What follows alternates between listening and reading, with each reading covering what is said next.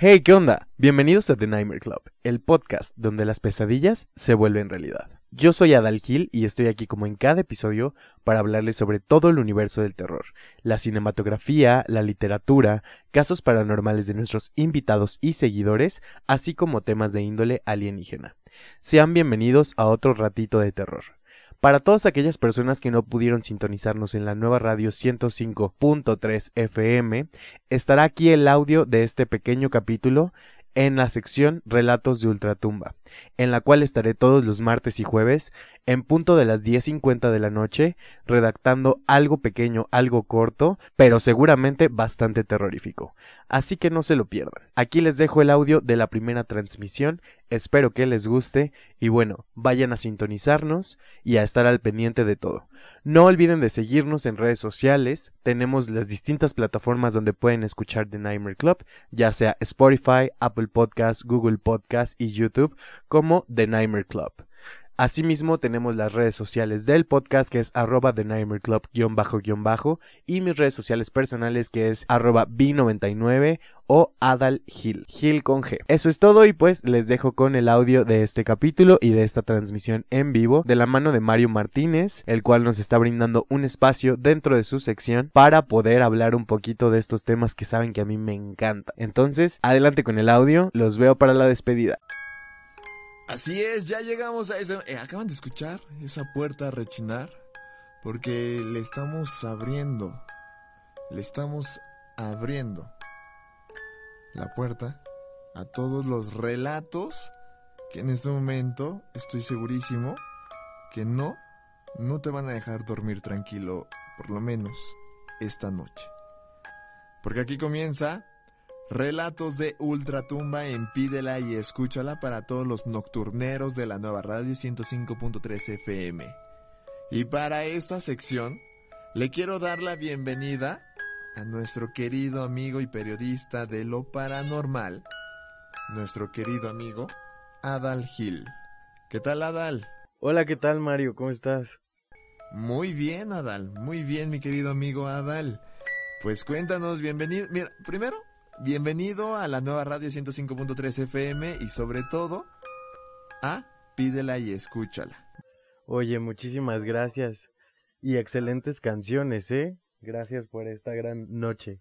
Exactamente, mi querida Adal, porque exactamente tú vas a tener la enmienda de traernos todos esos sucesos que muchas veces no tienen explicación. Así es. Pues mira, eh, en esta sección vamos a estar hablando cosas terroríficas, cosas paranormales, cosas que le llamen la atención a esa gente que le gusta todo este tema. Y hoy les traigo un, un caso bastante real que a todas las personas que viven en la Ciudad de México o el Estado de México les resultará bastante familiar. El día de hoy vamos a hablar de el culto satánico de Nezahualcóyotl. ¿Qué te parece? Híjole, me parece muy bien, mi querido Adal. El culto, ya de, cajón, empezando desde el nombre, ya me atrapaste, Adal. El culto satánico de Nezahualcóyotl. Pues bienvenidos y comencemos con este gran relato. Corría el año del 2012, el 24 de mayo, en el municipio de Nezahualcóyotl, dentro de la colonia San Agustín, Atlapulco, en el inmueble Manzana 34, lote 5, de la calle Graciano Sánchez. En este caso es muy conocido, ya como lo me he mencionado, como la secta satánica de Nezahualcóyotl, pues María del Carmen García, de 23 años de edad, en ese entonces, a pesar de lo que se creía, no profesionaba la religión satánica, sino la religión cristiana, a un nivel de fanatismo, el cual la llevó a separarse de sus padres, de sus hijos, y posteriormente inducirlos hacia esta religión y hacia este fanatismo. Al único que no pudo inducir fue a su ex esposo, el cual decidió separarse de ella justo por todo este tipo de actitudes. Ella constantemente realizaba reuniones en su hogar, donde los testigos dicen alrededor de la colonia que se veía entrar y salir a mucha gente a cualquier hora del día, se escuchaban rezos a todo volumen, y regularmente era un lugar, pues sí, un culto básicamente. Este fanatismo la llevó a abrir las puertas de su casa a personas que eran tan fanáticas como ella y a empezar a cometer ceremonias y ritos no tan comunes dentro del cristianismo. Los hechos de los que hablaremos los dio a conocer un joven de 17 años, que junto con otras tres personas y un bebé de nueve meses, los mantuvieron recluidos en una habitación. Les dijeron que tenían que rezar porque no sé si te acuerdes, en el 2012 era confirmado por Marta y por muchos creyentes que era el fin del mundo. Esto fue confirmado también por la abuela de la víctima y la dueña de la vivienda donde se efectuó el rito. Pues entre las ocho y ocho y media de la noche, mientras rezaban, asegurando que Dios bajaría y acabaría con el mundo, el hijo de María, Fernandito de tan solo cinco años de edad, tras presenciar la escena del ritual y asustarse, obligado a rezar por su madre y a cerrar los ojos, fue deslumbrado por todo lo que ocurría dentro de la casa comenzó a llorar y dejó de rezar.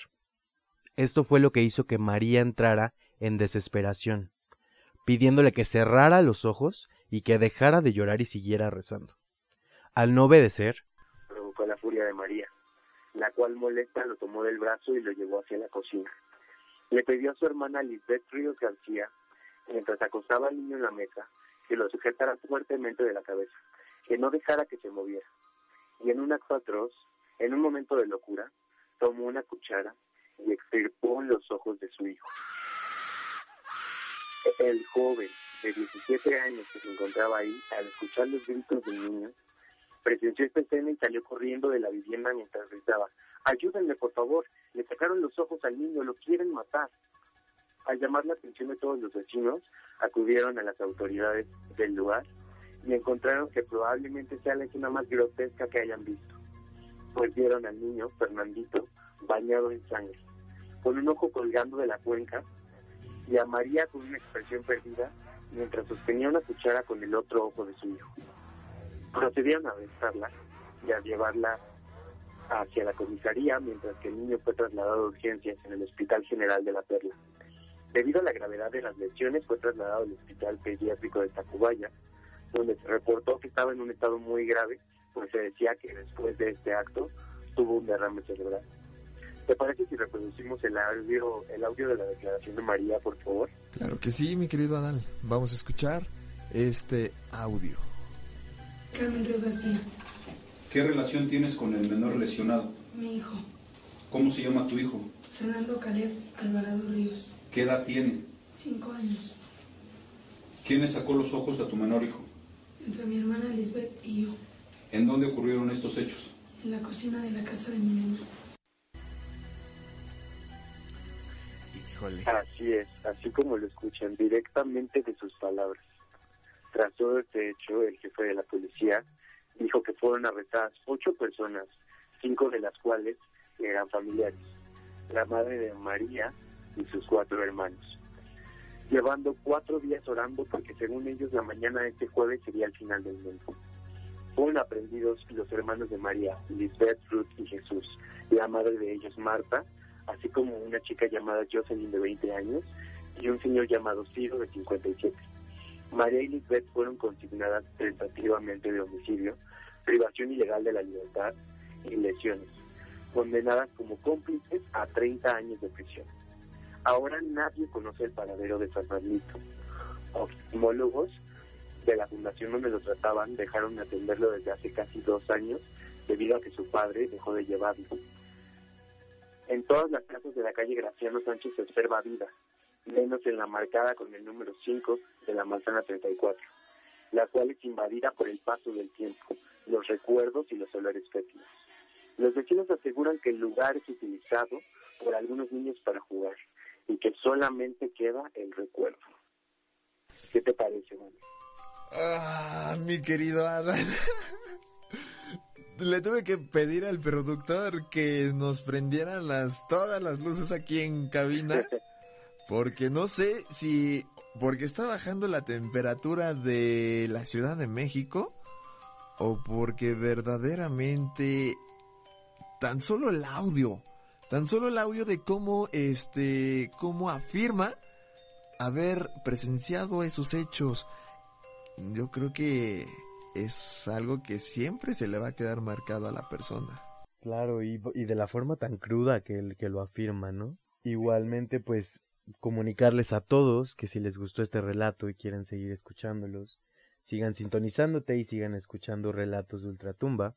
De mi mano yo soy Adal Gil, así me pueden encontrar en todas las redes sociales y bueno, nos pueden sintonizar aquí contigo. Perfectísimo, mi querido Adal. Vamos a tenerte, eh, obviamente si tú nos das chance, te laten los martes y jueves en este horario, pues ya que estamos pegadito a las 12 horas, yo creo que es, es el horario perfecto para relatos de Ultratumba. Para mí está más que tenebroso. Muchísimas gracias. Vientos. Pues para comenzar eh, relatos, comenzamos con el pie derecho, con esta historia de eh, esta leyenda que yo creo que todos los de la Ciudad de México y el área metropolitana pues lo tienen muy presente porque fue a escasos, fue a muy poco, ¿hace cuánto mi querido Adán? En el 2012. En el 2012, cuando los mayas predecían que se iba a acabar el mundo y todo este show y que pasaran ese tipo de cosas. Que estoy segurísimo que esa fecha eh, no fue la excepción, ¿eh? Ese caso no fue la excepción, mi querido Adal. Sí, me imagino, pues fue algo muy impactante alrededor de, pues de todo el mundo y pues pocos actos atroces se dieron a conocer, pero me imagino que hay muchísimos más por ahí que seguramente investigaremos.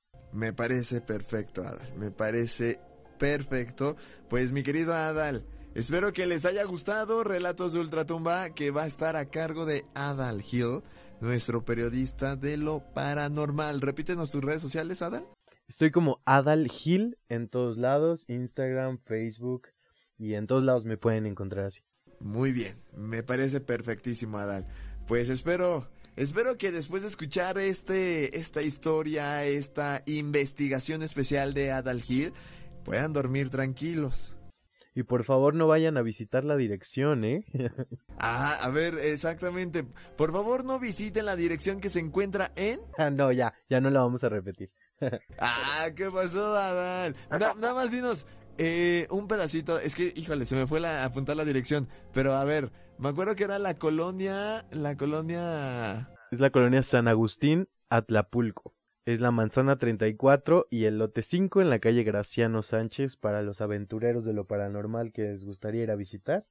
Adelante. Que no se los recomendamos porque no sabemos qué les vaya a salir.